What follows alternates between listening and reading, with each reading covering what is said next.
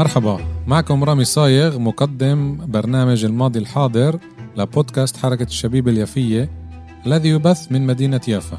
برنامج الماضي الحاضر سيشبك بين أحداث تاريخية وبين واقعنا الحالي الذي نعيشه بشكل خاص في البلاد وفي الوطن العربي بشكل عام. سأستضيف من خلال البرنامج شخصيات يافوية وفلسطينية للبحث في هذه الأحداث. فلاي فيش بإدارة حنا عابد. أسماك طازجة مجمدة ومنظفة. خدمة التوصيل لبيت الزبون. مفتوح يوميا ما عدا الأحد. شارع سلمة 17 هاتف 03 933 2930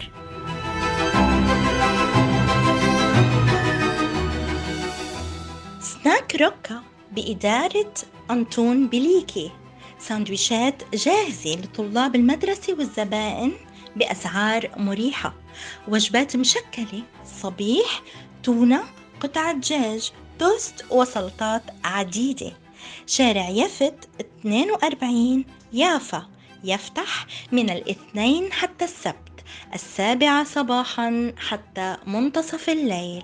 هاتف رقم 03 534 3553 انستغرام روكا جافا R O K A J A F A سناك روكا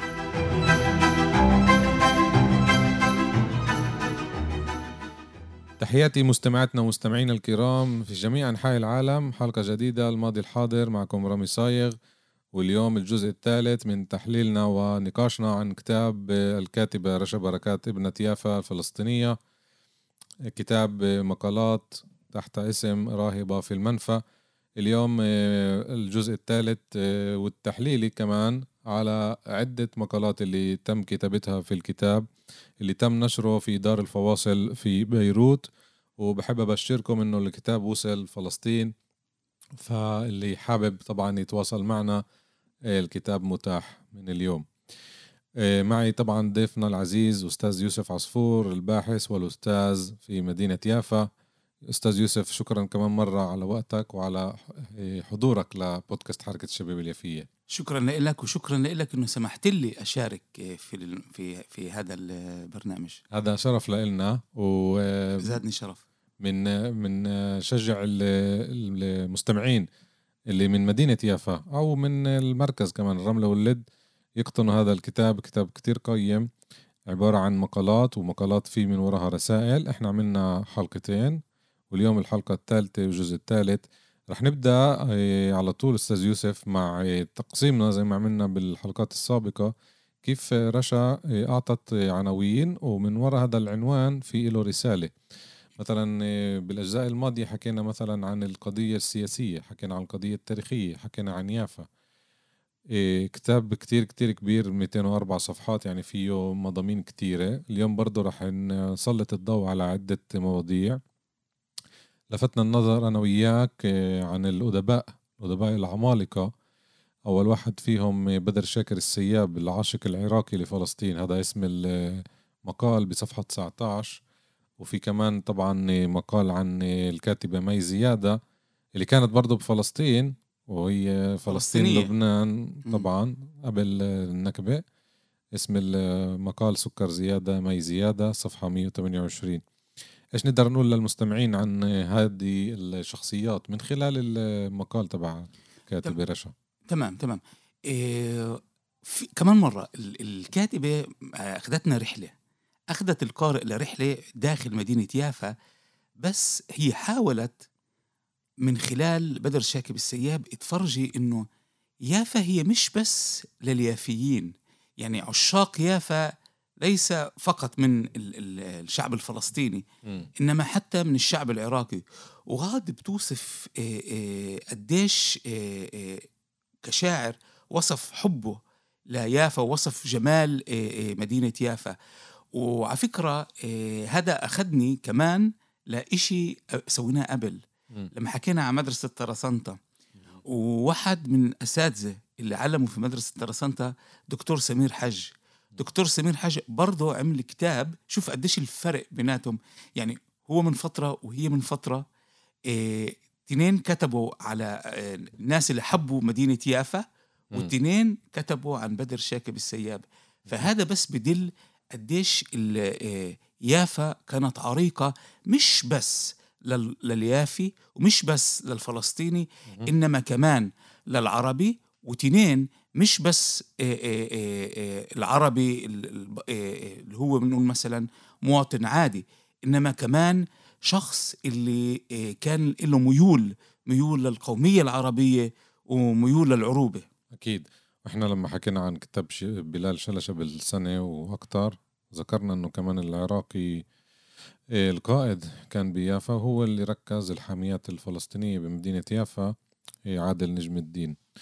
فهذا جزء من المحبة للقضية ولبلادنا فلسطين. إيش إيش كمان إيه، مي زيادة حلو. زادت؟ إيه، هنا زيادة. هنا هنا عبقريتها لرشا إنه عملت نوع من العداله إنه أنا جبت رجل. كاتب هلا بدي أجيب كاتبة. كاتب على الرغم إنه إيه، مي زيادة هي مش من يافا ولكنها فلسطينية ورحلت للبنان وكانت مريضة ولكن إيه، حاولت تربط إيه، رشا وهذا اعتقادي اسم الكتاب راهبة في المنفى لمي زيادة لأنه مي زيادة كان كان أعطت عمرها أو أعطت حياتها قدمت حياتها للإبداع وللفن. وعاشت في المنفى فهذا بدل إنه في فلسطين في كتير من الراهبات وبفلسطين في كتير راهبات قدموا للقضية الفلسطينية قدموا للأدب قدموا للشعر وبالآخر ضلهم موجو... للأسف جزء منهم موجود في المنفى وبتأمل إنه يوم من الأيام رشا تيجي على بيتها اللي في يافا. إن شاء الله إن شاء الله. جميع الفلسطينيين بالشتات نتمنى يوم العودة يكون قريب. آه، مي زيادة كان لها تواصل مع الأديب جبران خليل جبران. صح. وهذا جزء من المعاناة اللي كان إنه هي بعيدة كمان. وكمان هو كان بعيد لأنه مم. إيه، جبران خليل جبران إيه، من رابطة القلم يعني إبداعه مم. إبداعه بدأ بالمنفى آه إيه، والأدبيات تبعونه والقصص العالمية مم. من النبي للأجنحة المتكسرة كلها خلقت إنسان إيه، عظيم خلقت مبدع خلقت إنسان اللي عن جد واحد بيفتخر فيه ومي زيادة اللي للأسف إنه يجوز إنه التاريخ ظلم مي زيادة. يعني وهين رشا عم بتحاول تعمل العدالة بحق مي زيادة إنه إنه مزبوط بقعة الضوء كانت على آه، جبران خليل جبران وجورج زيدان ولكن حطت الضوء قالت في كمان أديبات ومش بس من سوريا ولبنان إنما كمان بفلسطين. لدرجة إنه هلأ أنت ذكرتني بإشي جميل جدا. كختيار إيه ذكرتني آه لما تخرجت من مدرسة ترسانتا 1989 الهدية اللي أخذناها كان كتاب لمي زيادة. وهذا لليوم بتذكر الإشي.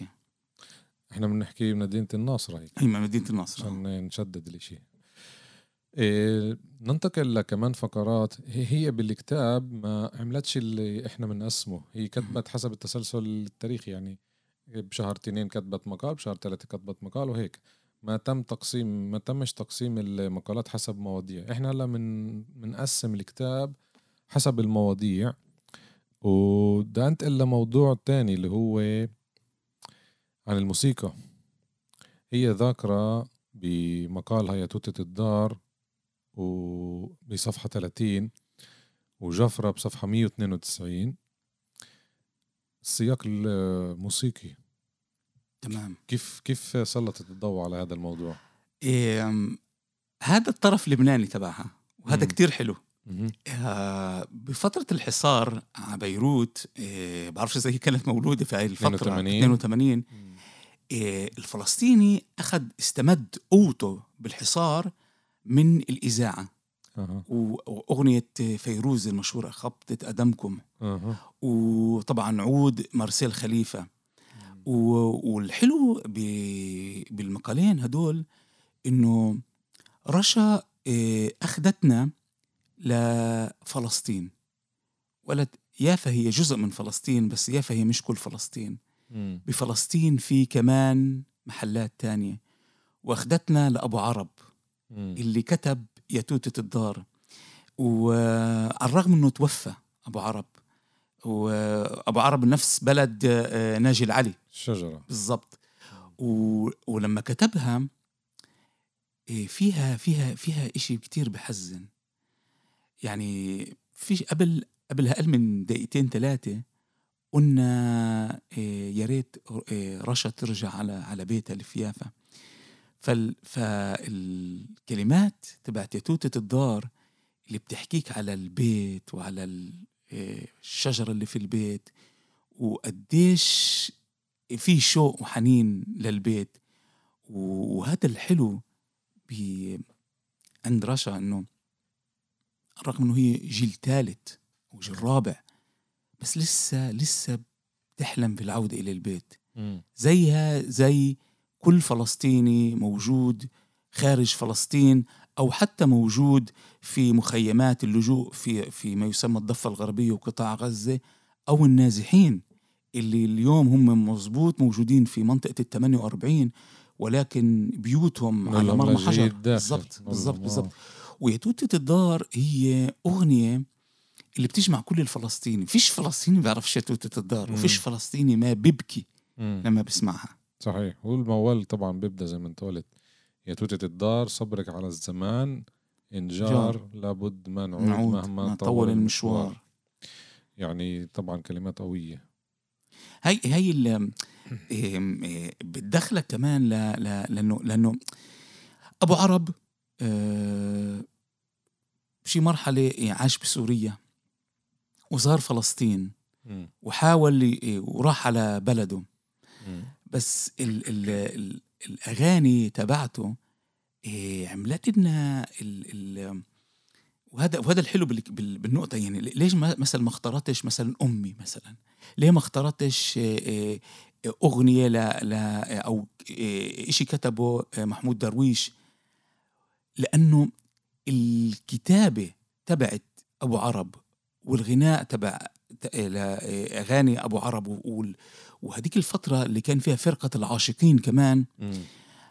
ادت أدتنا إن- إيه، نحس إنه هاي ال هاي ال هاي ال الأغاني اللي بترجعك طول الوقت لهويتك. مين أنت وإيش أنت؟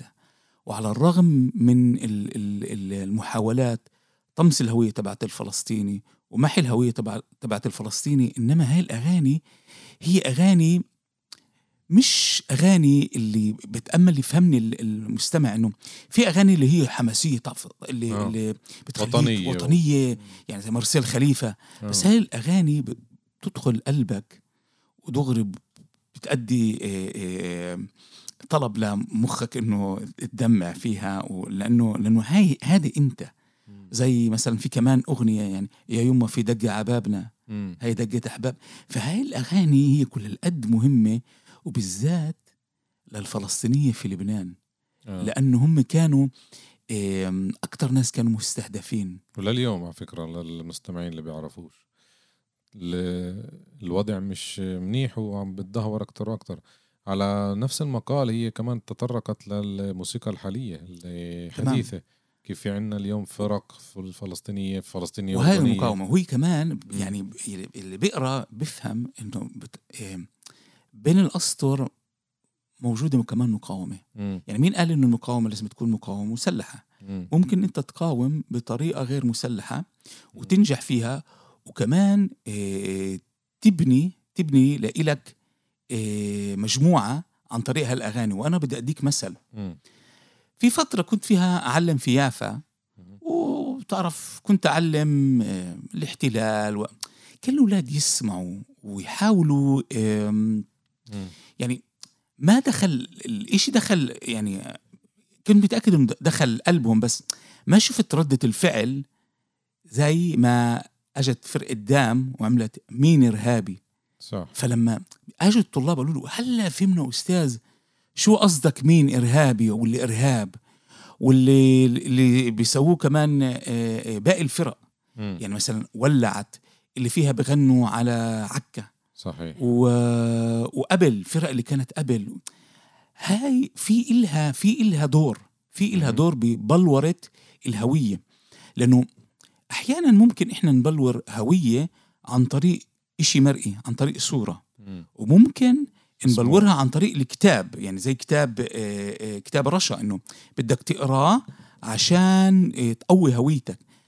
بس المقاومة هاي اللي بتحكي عنها أو بتكتب عنها رشا بالموسيقى هي مش بس يعني بتدخل قلبك زك زي ما قلنا قبل شوي إنه هي وهي اللي بتعمل لك ال بتوضح لك بتعمل لك الفوكس مم. بقعة الضوء هاي إنه أنت فلسطيني وشوف كيف إنه أنت بتقدر تقاوم أو تمرق الهوية تبعتك وتمرق السرد تبعك وتمرق تاريخك عبر هالموسيقى أبو عرب نجح في هيك دام نجحت هيك وكتير فرق. وسامحوني إذا إذا أنا إيه، ما ذكرت كل الأغاني أو كل الفرق هاي. بس الفرقه هاي إلها دور. ودورها جامد جدا. ومين زيك بعرف؟ أنت كإداري في في مسرح السرايا لما أنت بتجيب آه، رامي مغني أو فرقة موسيقية اللي بتغني أغاني وطنية أنت بتشوف كم الناس اللي بتيجي. هاي موسيقى ما برقصوها الناس. ولا بسلطنوا عليها هاي موسيقى اللي بتخش قلبهم وبتسحرهم وبتفرجيهم شو هم طبعا طبعا السحر بالمعنى الإيجابي تبع. تبع الكلمة وعلى فكرة الأغاني هاي الأغاني هاي هي اللي عاملة تواصل يعني مم. جيلي جيل اللي آه، ربي على آه، آه، فيروز على زياد الرحباني على فرقة العاشقين على أبو مم. عرب على مرسيد خليفة هي اللي دائما خلتني أقول واو. تعرف إيش؟ في ناس في لبنان وفي سوريا مش ناسيين القضية الفلسطينية. مم. وبالمقال هذا بتيجي بتقول إنه في فرق بقلب فلسطين مش ناسي القضية الفلسطينية ولا القضية العربية كمان آه. عن طريق الموسيقى. وهذا بتقدر توصله لأي مكان. هذه مش يعني بتقدرش انت تلتقي هلأ مع فلسطيني من مخيم آه، آه، برج البراجنه. ولكن الموسيقى هاي بتعمل تشبك. هذا اللقاء آه. بتعمل هذا بالضبط تشبك مم. على نفس السيرة هي كاتبة مقال جفرة صفحة 192 اللي بقرأ بفكر بالبداية بس اسم العنوان بفكر جفرة بكتير سياقات أو سي... الأغنية آه. فاتضح إنه المقال بيحكي عن فرقة فرقة. جفرة بلبنان اللي هي كانت برضه فرقة موسيقية. بس بدي أقول لك شيء قديش الإشي سنة 93 في بالضبط شوف بيروت. 93 شوف ذكر 1993 أوسلو 1993 هي الفترة وهي راح آه، الناس راح مش راح تصدق هي الفترة اللي دخلنا فيها الجامعات وشفنا إنه فيش عمل وطني وإنه في حزب واحد كان مهيمن. وفجأة اجى جيل جيل جيل شباب آه، طلاب جامعة. طبعا آه، سامي أبو شعيدة كان واحد منهم أنا واحد منهم جميل دكور واحد منهم آه، وليد خميس واحد منهم ريم دكور واحدة منهم. وقررنا نعمل جفرة قبل قبل ما ينولد حتى التجمع الوطني. مم. فشوف كيف في نفس الوقت إحنا التنين بنفكر في جفرة وبتذكر كي- كيف اخترنا الاسم جفرة. كنا قاعدين في يافا حتى كانت معنا آه، صبية من دار طحان وقلنا شو الاسم شو الاسم. ففي هذيك الفترة ورجيك كيف له علاقة باللي أنت قلته قبل. في أغنية جميلة جدا لمارسيل خليفة بالشعر المكتوب على أرصفة الشهادة أغني للأشجار العاشقة أغني ولجفرة سأغني. مم. ومن هين أجت فكرة جفرة مم. من هين أجت ش- فك- آه، فكرة جفرة وكيف ناس على بعد خارج الوطن مم. نفس بيفكروا في. نفس الاسم مم. وفي نفس الأهداف لأنه جفرة ما يعني مزبوط هي كانت حركة طلابية في الجامعة بس جفرة جابت فرقة يعاد على جامعة تل. يا شيخ مونس سامحوني إيه، جابت ريم بنا. و... و... وربطوا الإشي بالإشي. و هاي الأغاني أو هاي الأفكار توحي إنه في إشي داخل الشعب الفلسطيني ومش مهم وين موجود ممكن يكون موجود في بتشيلة مزبوط ممكن يكون موجود في آه، بيروت وممكن في لندن وممكن في جنوب أفريقيا بس بيفكروا نفس التفكير صحيح. حلم العودة وإقامة جيل آه، بحافظ على هويته وبيعرف آه، شو هو ومين هو. يعني بالضبط المقال عم بيكتب عن جفرة البيروتية اللبنانية كيف تأسست برضه زي ما قلت 93 وكمان رشا بركات نفسها انضمت بهديك الفترة وتذكر إنه كيف كان لها للمجموعة هاي للفرقة نشاطات نشاطات إيه، مش بس موسيقية كمان إيه، على المسارح إيه، بالجامعات بالمخيمات الفلسطينية بلبنان. هي كتبت كمان عن تجربتها الشخصية كيف كانت متأثرة قبل ما تبدأ العرض.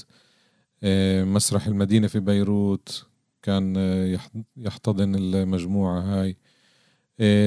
أغاني زي ما أنت قلت أناشيد فرقة العاشقين الفلسطينية. كتير كتير أمور متشابهة. آه، ذكر محمود درويش كله.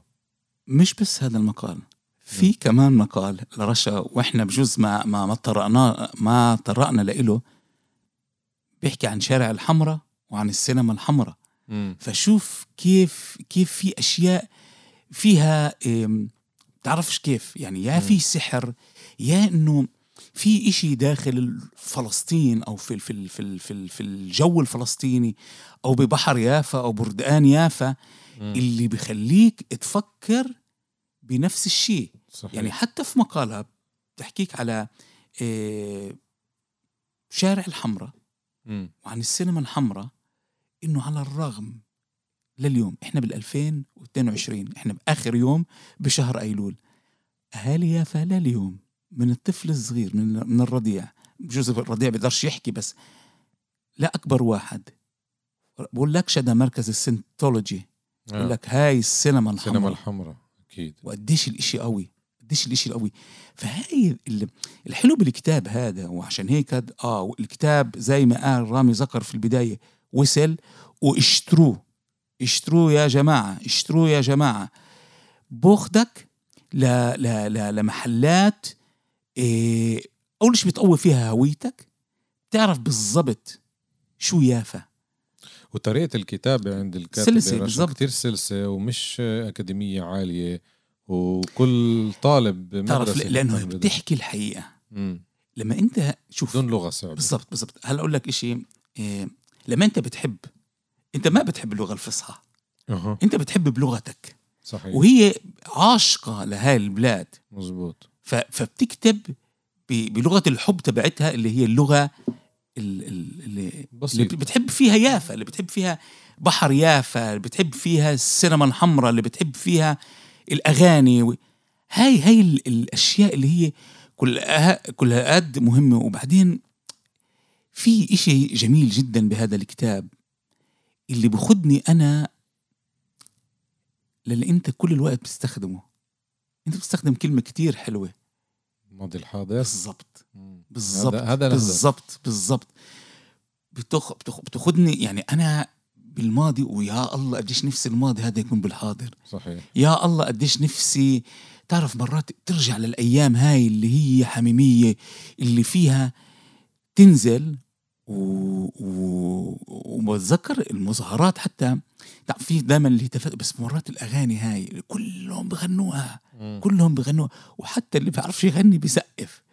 فقديش الإشي هذا مؤثر وقديش الإشي هذا كل قد مهم للجيل الصغير لجيل حركة الشبيبة اللي اللي إلها وظيفة حركة الشبيبة على فكرة اللي حكت عنها رشا إنه تاخذ السرد هذا تاخذ القصة هاي تاخذ الكتاب هذا وتاخده من مكان إلى آخر من مكان إلى آخر لأنه الفلسطيني هو زي طائر آه، ال- ال- الفينيكس. بالضبط. بيطير ولا مرة بيموت. الهوية الفل... ولا مرة رح تموت. طول ما في ناس زي رامي زي برنامجك طول ما في ناس زي في زي رشا ولا مرة رح تموت القضية الفلسطينية. بالحياة. وزي آه، أستاذنا يوسف عصفور. أي الله يرضى عليك. إيه، في عنا مواضيع تانية بنحب نركز عليها. هي كمان ركزت على إيه، الإنسان. هي كتير كتير بتشدد على الإنسان. لأنه و- أغلى ما نملك. طبعا. وهون في نقطة اللي دايما شائكة للأسف عنا بالعالم العربي. بديش أقول بس بفلسطين. لما بنقعد نحكي عن بالضبط المجموعتين اللي كتبت عنهم. الأرمن والبدو. الأرمن هي قضية كتير كتير معقدة. أنا بالبضعة سنوات كتبت مقال إيه مذابح الإنسانية هل من عبر؟ ذكرت كيف إنه بفترة من الفترات كانت إيه، مذبحة أو نقدر نقول كل الطرق اللي هي مش حياة عكس الحياة. ضد شعب أرمني قبل آه، 100 سنة, 100 سنة، تقريبا. شوي أكثر من 100 سنة. قولت إنه إحنا الفلسطينيين اللي مرقنا النكبة مش ممكن ننكر هذا الإشي. مش إنه نكون أرمن أكثر من الأرمن بس إنه مش ممكن نمر على الإشي ونقلب الصفحة. والحلو عند أبنائنا الأرمن بفلسطين إنه على جبل يعني إذا بتروح على محلات آه، آه، على الحي ال- الأرمني في القدس بتشوف آه، الجبل تبعهم آه، قرارات اسمه متذكر آه، اذا اذا أنا غلطان فسامحوني. وغاد بتلاقي الأقصى أو بتلاقي غاد محطين آه، آه، كنيسه القيامة. وهذا جميل جدا. بالفترة اللي كان فيها مجازر آه، بحق الشعب الأرمني لأنه طالب بهويته أو طالب ب زي ما الفلسطيني بيطالب ب- استقلال. باستقلاله بحريته. صار طبعا كل مجزرة في شتات. وأجوا لبلدهم. يعني يعني بحبش يعني تعرف بشوف في عندي غيرة يعني إنه آه، بيقولوا بلدهم التاني بس كمان هذا بلدهم. هذا بلدهم. وبلدهم آه، احتضنتهم. ففي يافا كان في أرمن ولليوم ما زال في أرمن آه. في القدس في عنا آه، إخوتنا الأرمن في ناصرة في حيفا. مرة كان في باللد بس آه، بعرفش باللد. آه، قال- تبقت قال- عائلة عائلتين لد رملة يعني. ف والحلو والحلو هو إنه على الرغم من إنه إحنا بنخوض معركتين. المعركة الأولى إنه الإسرائيلي وبالذات ناخدكم شوي صغيرة لورا لبن غوريون ب 1949 مم. قرر إنه ممنوع الآخرون الآخر الآخر ما قالش الآخرون الآخر يفكر إنه هو فلسطيني أو يفكر إنه هو جزء من شعب فخلقوا مصطلح اللي هو الأقليات وإذا بجوز أنت متذكر لا بجوز جيلك لا بس أنا متذكر إنه على الهويات كان مكتوب القومية كان أقليات. آه لا كان مكتوب عربي. آه اللي هو بس تطلع يوم شطبوه آه كان عربي بس زمان كان معوتيم أو عربي. آه. فحتى لو بتروح اليوم أنت على مكتب آه، التربية والتعليم بحطوا لك أنت مسلم مسيحي أرمني درزي الشركسي درزي شركسي بدوي. بدوي آه، شو الف... شو الفكر هذا؟ شو الفكر هذا؟ طبعا. هذا استعمار. بالرغم هذا الإشي الأرمن أثبتوا ولائهم ولائهم للقضية الفلسطينية. إشي تاني النقطة الثانية وهي نقطة إم، يعني ما ما يعني أنت بديتها. يعني الأرمن لهم عندهم وطن اسمه أرمينيا وهم الأرمن إيه، ده الهوية الوط... الدينية والوطنية تبعتهم معروفة معروفة والكنيسة القديمة جدا جدا معروفة. بالرغم إنه عندهم هوية كل هالقد قوية. بس دائما دائما دائما في الرونق الفلسطيني فيها في العبير الفلسطيني فيها فيها ريحة بحر يافا فيها والقدس وحتى الخزف.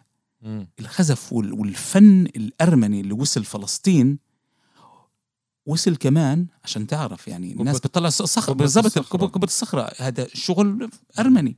فبتشوف المحبة تبعتهم وإخلاصهم للإنسان. للإنسان وطبعا آه، آه، محبتنا لإلهم هي بس بتزيد لأنه في النهاية يعني أنا بشوفهم جزء مني. هم جزء مني يعني أنا متأكد حتى لو أجزاء من ما يسمى اليوم تركيا آه، رجعت للأراضي الأرمنية وصارت أرمينيا. الجزء الفلسطيني رح يضل في قلبهم أنا متأكد. ومش بس هيك س- آسف إنه بقاطعك. كمان مرة نرجع للي حكيناه ب 82 في كانوا مقاتلين أرمن. حاربوا مع منظمة التحرير. في في في الاجتياح الإسرائيلي اللي صار في شهر آه، حزيران 1982 ومش بس أرمن بس بفرجي قديش القضية الفلسطينية موجودة في كل قلوب ملايين من البشر ولا كل الأحرار أحرار العالم يعني. إيه على سيرة المقال نفسه هي ذاكرة المعطيات كمان قديش عدد سكانهم تقريبا 7500 بكل فلسطين. بشكل خاص هم مركزين بالقدس. القدس لها إيه، يعني في حي اسمه حي الأرمان. وموضوع طويل هذا يعني نقدرش نختصره بكم دقيقة. في حارة الأرمن زي ما قلت بالبلد القديمة وفي مكتبة آه، كاتبة كمان مقال إيه، غير هذا المقال عن مكتبة دير مار يعقوب اللي هي تابعة للأرمان. يعني بتلاقي هالغنى هذا عند شعب اللي هو بنعد آه، مش ضعيف بس إنه أقلي أقليات. موجود بلبنان كأقليات بفلسطين كأقليات. بس في هون كمان نقطة تضارب زي ما بقولوها يعني هم عندهم دولة عندهم دولة ولسه بيتعاملوا معهم كلاجئين أو كضيوف أو بعرفش الوضع بلبنان كمان كتير صعب إنه كيف تعطي وزير إيه، بشكل ثابت يكون آه، للأرمني؟ بس هذا الحلو فيه عندهم هذا الحلو عندهم يعني إنه تعلقوا عر- بلبنان فكرك خلاص؟ إيه لا الهوية هم بيختاروها. يعني كل إنسان على وجه الأرض له الحق يختار هويته. مم. بس في إشي جميل جدا بصير أو صار مع الأرمن إنه اختيارهم خذ الانتخابات في في في في آه، في لبنان وعلى الرغم إنه جزء أنا وياك وكثير من المستمعين وبالذات أهلنا اللي موجودين في لبنان إنه إحنا ضد الطائفية. إحنا ضد الطائفية بس ال ال ال ال السيستم هذا أو النظام هذا اللي موجود في لبنان الرغم إنهم أرمن بس هم جزء من لبنان يعني تلبنى وعلى الرغم ب... آه بنقدر نقول آه بس السؤال لازم يتوجه لهم لأنه آه. فيش معنا واحد أرمني هنا بس أنا بقول إذا أنت دخلت اللعبة اللبنانية ودخلت اللعبة الفلسطينية وشايف حالك جزء منها فأنت جزء منها مم. وبتضل وبتضلك أرمني إذا بدك وبتضلك آه، آه، وطنك موجود في أرمينيا وممكن تكون أرمن فلسطيني أو فلسطو أرماني آه. ممكن تكون. هي هذه بس عشان إحنا محرومين هلأ من وطن ومن دولة عشان هيك الواحد بتسأل إنه أرمينيا موجودة على الخارطة وفي عندها دولة؟ ليش يعني الفلسطيني بضل محروم؟ إيه بمقالها ذاكرة شخصية أو شخصيات أرمنية فلسطينية اللي كانت مع القضية الفلسطينية. زي ما أنت قلت طبعا الأرمن. إيه مثلا ذاكرة إيه دور الصيد الصيدلاني إيه نوبار أرسليان اللي كان بالقدس. إيه، ذاكرة السياسي اللي كان مع الوفد الفلسطيني مانويل حساسيان اللي كان إيه، منصب سفير فلسطين في بريطانيا والناطق الرسمي باسم الوفد الفلسطيني قبل أوسلو بمؤتمر مدريد. شايف عظمة الشعب هذا؟ مم. هي هي هي هذا الحلو إنه إم، بالتالي رشا عم بتحاول تقولنا بهذا المقال إنه إحنا مش لحالنا إنه. في كمان ناس معنا. وهذا حلو. صحيح. وهذا حلو. هذا بقويك بقوي دورك إنه امشي. إيه ضلك ماشي. فيش يعني تعرف أنت بتذكرني ب بكتاب الياس خوري باب الشمس. آه، اللي طول الوقت آه، آه، الشاب اللي اسمه إبراهيم. كل وقت بيقول شو الحل؟ من البداية. تعال نبدأ من البداية ونكمل. بدك تضلك تكمل. بدك تضلك تكمل. وعمليا هين إنه هي بتحاول تقول لكم وتقولنا وتقول لنفسها إنه في مين في مين يحمينا بالرغم الصعوبات بالرغم إنه اليوم الشعب الفلسطيني حاسس حاله لحاله. مم. يعني فيش مين يحمي. لا في اتحاد سوفيتي زي زمان. ولا حتى في آه، قومية عربية. ولا حتى في دول إسلامية داعمة مثلا واقفة معاهم آه، لحالهم صفوا بالرغم التجزئة اللي بتصير بس دائما من تحت هذا الركام بيطلع بقلم ورقة آه، أشخاص زي رشا بتقول لك لا في ناس معك. في ناس معك إنه أنت مش لحالك مش لحالك وهذا الحلو بالإشي. هي بتذكر إنه الشخص اللي عرفها على الأرمن هو حياة والدها هذا البركات اللي هو إيه، دلها على إيه، حياة الأرمن بلبنان وكمان بفلسطين. مش بس هيك إيه، والدها موجود في أكم من مقال يعني المقالات تبعت إنه رباها تربية حسنة إنه ما في طائفية. أكيد. ما في كلنا نفس الشيء كلنا بني آدمين. ومن هنا نوجه تحياتنا إلها ولأهلها وكل احترام على هيك تربية النقطة الثانية بالمقال اللي عن البدو. وه- وهذا هذا كمان إشي جدا قوي إنه زي ما ذكرنا قبل شوي إنه إسرائيل حاولت تقسمنا يعني زي ما قدرت يعني نجحت أو بتحاول.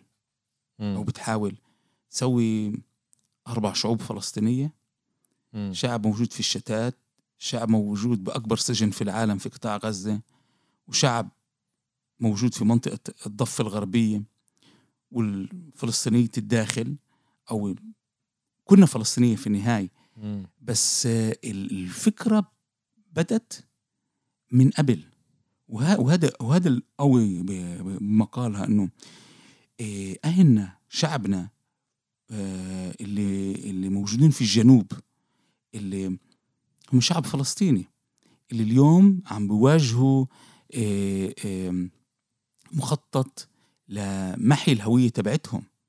يعني إيه إذا بدنا نرجع للتاريخ أول ناس تم تهجيرهم بالنكبة كانوا البدو قبائل بدوية إيه اليوم عم بحاولوا يرجعوا معهم وراء يثبتوا هي إسرائيل مش قابلة. فالنضال الفلسطيني مش بس وهي وهي وهنا بتهيألي حاولت رشا إيه تفهمنا إنه تعال نتعلم من أخطائنا.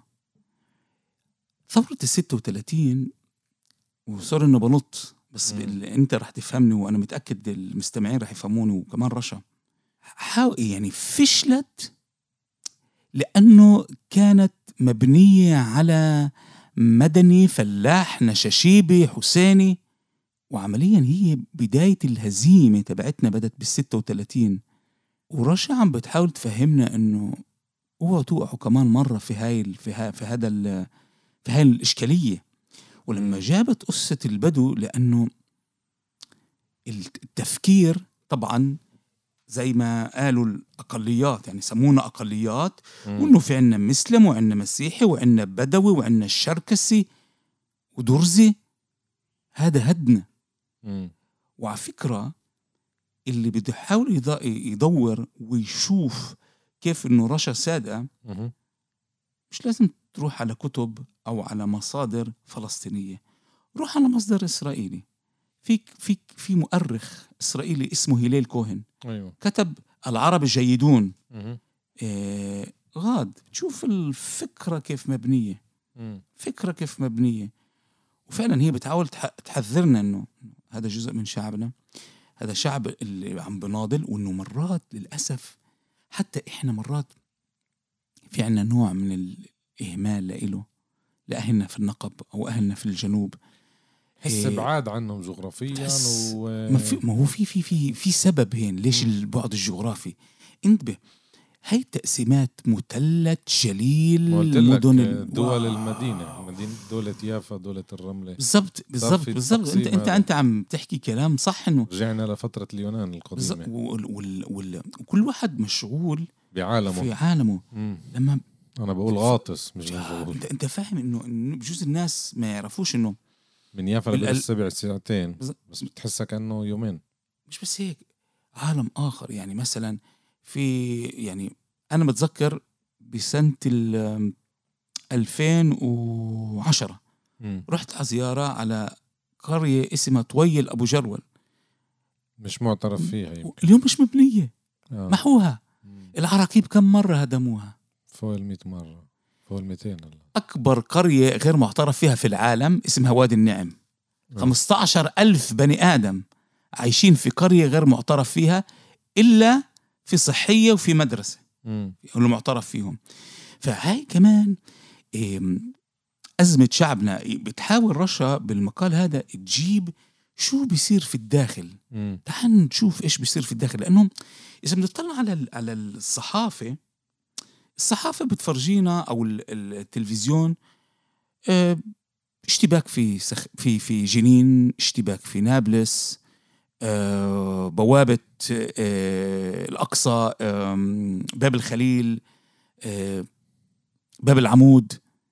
بس ولا مرة بتاخدك لجوات جوات جوات المجتمع الفلسطيني. والكتاب هذا بوخدك جوا جوا جوات المجتمع الفلسطيني من جوا. تعرف كيف هذا الشعب إيش عم بيصير فيه؟ يعني مزبوط إحنا أحيانا بنعرف مثلا إنه في آه، مشاكل في لبنان وفي بس مش بالدقة اللي مم. اللي اللي مذكورة هنا في الكتاب. وه- وهذا الحلو إنه تعال شوف إيش بيصير مع هدول اللي ساكنين بالداخل. هدول اللي محمود درويش كتب عنا تنسى كأنك لم تكن. فهي بتقول لا. هم هم موجودين. موجودين بالضبط. وعلى فكرة يعني ذاكر هذا الإشي وذاكر السياق الإيجابي كيف آه، هم موزعين. إحنا بالفكرة الأولى بنفكر بس بالنقب بس لا. هم مش بس بالنقب هم بشرق فلسطين ما يسمى الضفة الغربية. هم بالجليل. اليوم آه، الاحتلال بيلعب هذا الوتر إنه هدول بيخدمونا بالجيش ولا. ومرة طلع واحد بدوي صور بالفيسبوك أظن. قال إنه هاي نسبة كتير قليلة بس هذا التضليل الإعلامي أفراد أفراد أفراد أنا آه، بس, بس أكيد سهل جدا ما هي بحجم إذا اسرائيل إذا إسرائيل مش قادره تمحي هويتك فبتسوي وسوسة عليك. آه. بالضبط وسوسة إنه تشتغل. غير وغيرات وهوية و... وكتير حلو بالمقال ذاكرة الأشياء ال- الإيجابية اللي هي الأعمال زي التراث الفلسطيني كيف آه، كمان هو جزء من من الحياة ال- اللي بيعيشوها البدو البدو. الملابس صح. زي صناعة صواني القش الحبال الدحيه الأشغال. اليدوية آه، النسيج الفلسطيني. الصناعات البدوية هي جزء من الصناعات اللي بتشبه صناعة الفلاحين طبعا. وذاكرة كمان على منطقة أريحة. كيف هناك برضه في بالضبط بدو- كل كل منطقة آه، الغور. الغور. من- منطقة الأو... وجفتلك يعني كل منطقة جفتلك هاي اللي هي منطقة سي. أها. اللي اللي كل سكانها من أهلنا. البدو وما عدا طبعا أريحة وبحاول كيف المحاولة هاي لتحويلها كجزء من إسرائيل وطبعا آه، أبو غرة ترامب لما. أجا بفكرة آه، صفقة ضم. القرن بالضبط.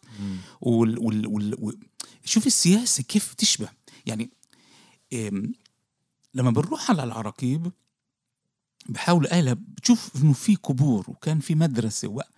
بيجوا بيهدموا لك إياها بيجيبوا الجيش بيهدموه وبيزرعوا على الأراضي آه، شجر. شجر. وبسموها آه، مش بس هيك إنه هاي غابة السفراء. من غير ما السفير يعرف بيزرعوا شجرتين وهنا بنوجه تحياتنا لسفير جنوب أفريقيا اللي رفض هاي مم. في الأغوار الطريقة تشبه. بيجوا بحطوا البلوك هذا الضخم بكتبوا عليه منطقة آه، آه، نار أو إطلاق نار. وفجأة بيصير مستوطنة. مم. فهذا الإشي يعني لأنه الإنسان عند رش الإنسان هو أهم إشي. فإحنا إحنا حاولنا ناخذ قصة هذا الإنسان ونسرد لكم القصة هذا الإنسان اللي اللي ولا واحد سامعه. مم. وهاي فرصة.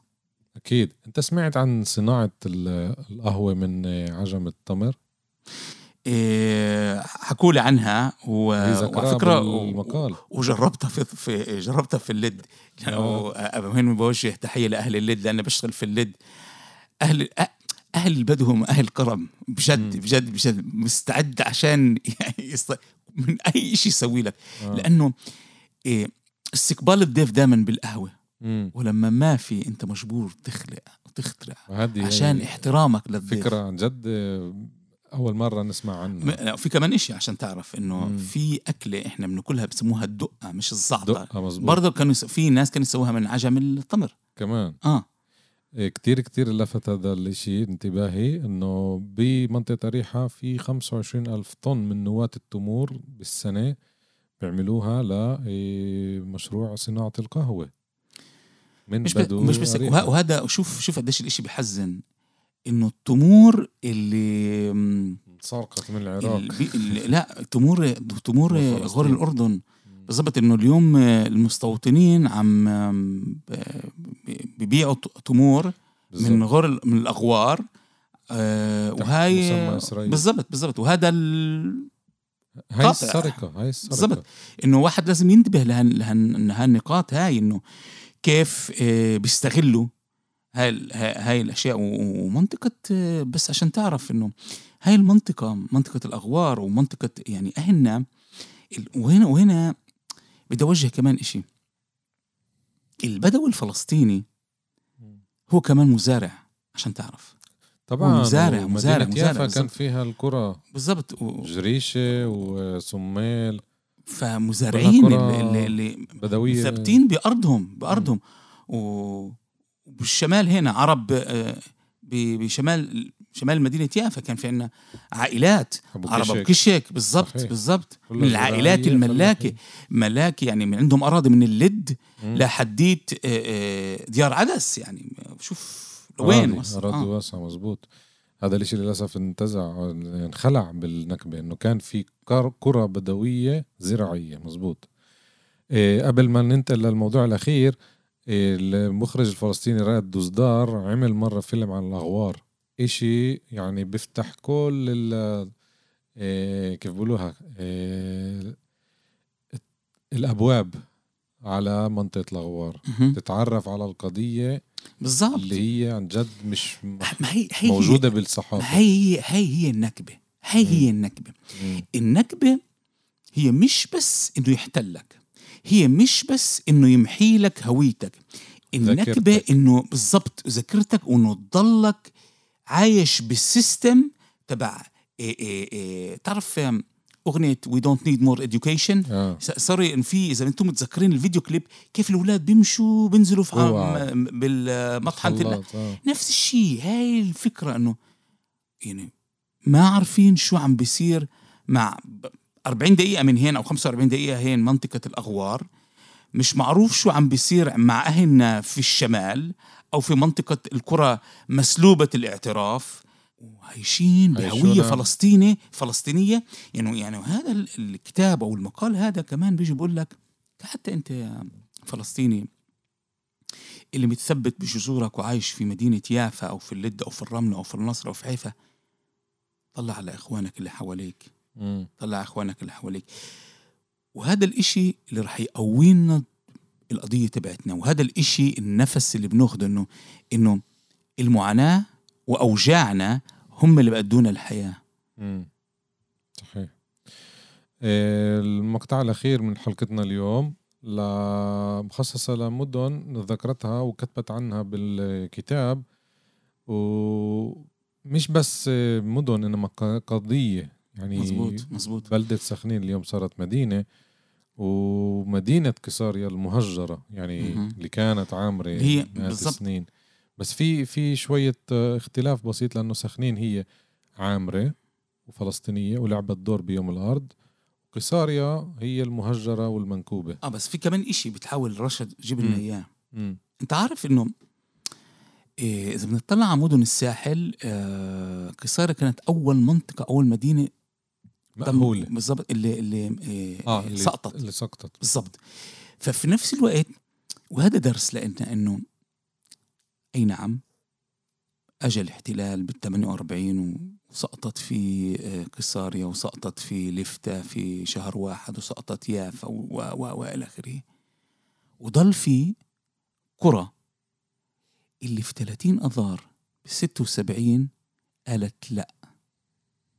وهي كانت أول وهي وهين من هين نوجه تحية لأهل سخنين وأهل عرابة وأهل دير حنا في منطقة سهل البطوف اللي لأول مرة من النكبة. طبعا اللي بتطلع في كان في آه، آه، مواجهات. يعني يعني مثلا إذا بناخذ شوي صغير التاريخ ورجعنا لشهر أيار 1958 بنشوف كيف إنه بالناصرة بقرروا إنه بعيد العمال مش يحملوا العالم الإسرائيلي. وتواجهوا وانضربوا وصار في انشقاق داخل ما يسمى الحزب الشيوعي على هذا الموضوع. نيجي ل 30 آذار. 30 آذار هو الأول امتحان اللي الفلسطيني فيه بنجح. إنه أنا مش راح أتنازل. رغم سقوط الشهداء. و... وفي فيلم لنضال بدارنة عن يوم الأرض. على فكرة موجود باليوتيوب. بتقدر تحضره بيقدر كل واحد يحضره. فيلم بجنن اللي بيعمل فيه مقابلات على ناس إيه إخوة أو أهل الشهداء ناس اللي أصيبوا في في هذا اليوم. بتشوف فيه إنه آه يعني مش راح مش راح القضية الفلسطينية مش راح تنتهي. مش راح تنتهي. يعني أجل احتلال مش راح تنتهي القضية الفلسطينية. وهذا ال- ال- ال- القوي بالمدينتين هاي. مدينة واحدة فيش ولا فلسطيني في كيساريا فجأة تحولت ل مدينة آه، مدينة سياحة. السياحة ومش بس هيك ساكنين فيها الأغنياء بما فيهم اللي كانوا حكام دولة إسرائيل زي آه، بيبي نتنياهو وعلى الرغم إنه المسجد صار مقهى أو أو. بار والمأساة اللي ممكن أي فلسطيني يروح لغاد ويشوفها وإنه كل الأرمات بتحكيك على الرومان وكيف وصلوا لهين وال- والغرب وإنه ال- ولا أي إشي على كيساريا وإذا بتوقف بتشوف تلة رمال. عمليا إنه الناس بفكروا إنه الأبارتهايد يعني إيه إيه إيه أو السور سور الأبارتهايد أو جدار الفصل العنصري الموجود في القدس انبنى في أعقاب الانتفاضة الثانية ولكن في كمان بين كيساريا وبين جسر الزرقاء برضو هذا السور اللي اللي بفصل بيناتهم اللي فيها سكان كيساريا بال 48 بعد بعد الهجرة أو بعد الطرد وبعد المذا- المذابح اللي صارت في جزء منهم ساكنين بقلب جسر الزرقاء.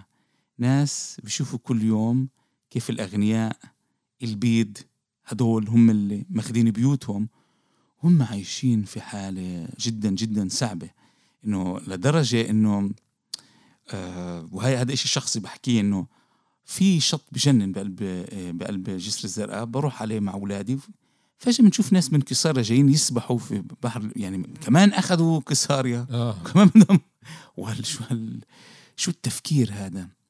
المبني لأنه لأنه بتهيألي إنه كمان قدرت إسرائيل تعمل نوع من ال من المحي الهوية إنه هم مش عارفين إيش عم بيصير. وأقول لك شيء أغلب الإسرائيلية مش عارفين شو صار مع الفلسطينية أو بيعرفوش. طبعا لأنه بعلمهمش بالضبط بالضبط. هذا جزء من. السياسة.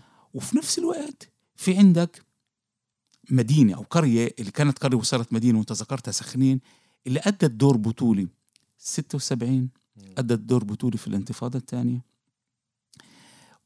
أكتوبر آه. آه، برضو ال ال ال ال ال ال ال إحيائها رح يكون في في عراب السنة.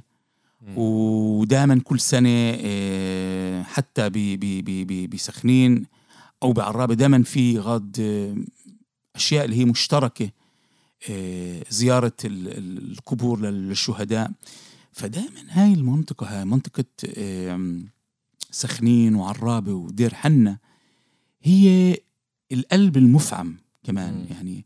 فبتقول إنه محونا النقب وسكنوهم بقرى والقرى هاي مسلوبة الاعتراف في المدن المختلطة عم بذبحونا بي بي- بي- بي- بيذبحونا من ناحية هوية يعني. بس برضه بضل في أمل عندك الأمل هدول إنه من غاد بتيجي الهوية من غاد بتيجي النفس. فمن هنا إحنا بنوجه تحية لكل فلسطيني من الشمال أو من المثلث اجى يسكن في يافا أو في المدن المختلطة أو في في في في في, في بير السبع أو في في هاي المناطق. وهذا التواصل اللي موجود نفس الشيء بتسويه رشا معانا انه إنه في تواصل. مم. يعني إنه إحنا عارفين قصة سخنين وعارفين قصة كيساريا وعارفين قصه وفي تواصل. في في الحبل هذا اللي مش راح ينقطع واللي هو مثلا الشريان تبعه بمر عن طريق البرنامج تبعك. هذا البرنامج ال- ال- كل قد إيه، دافي وكل قد مهم. بظروف صعبة جدا إحنا عايشينها.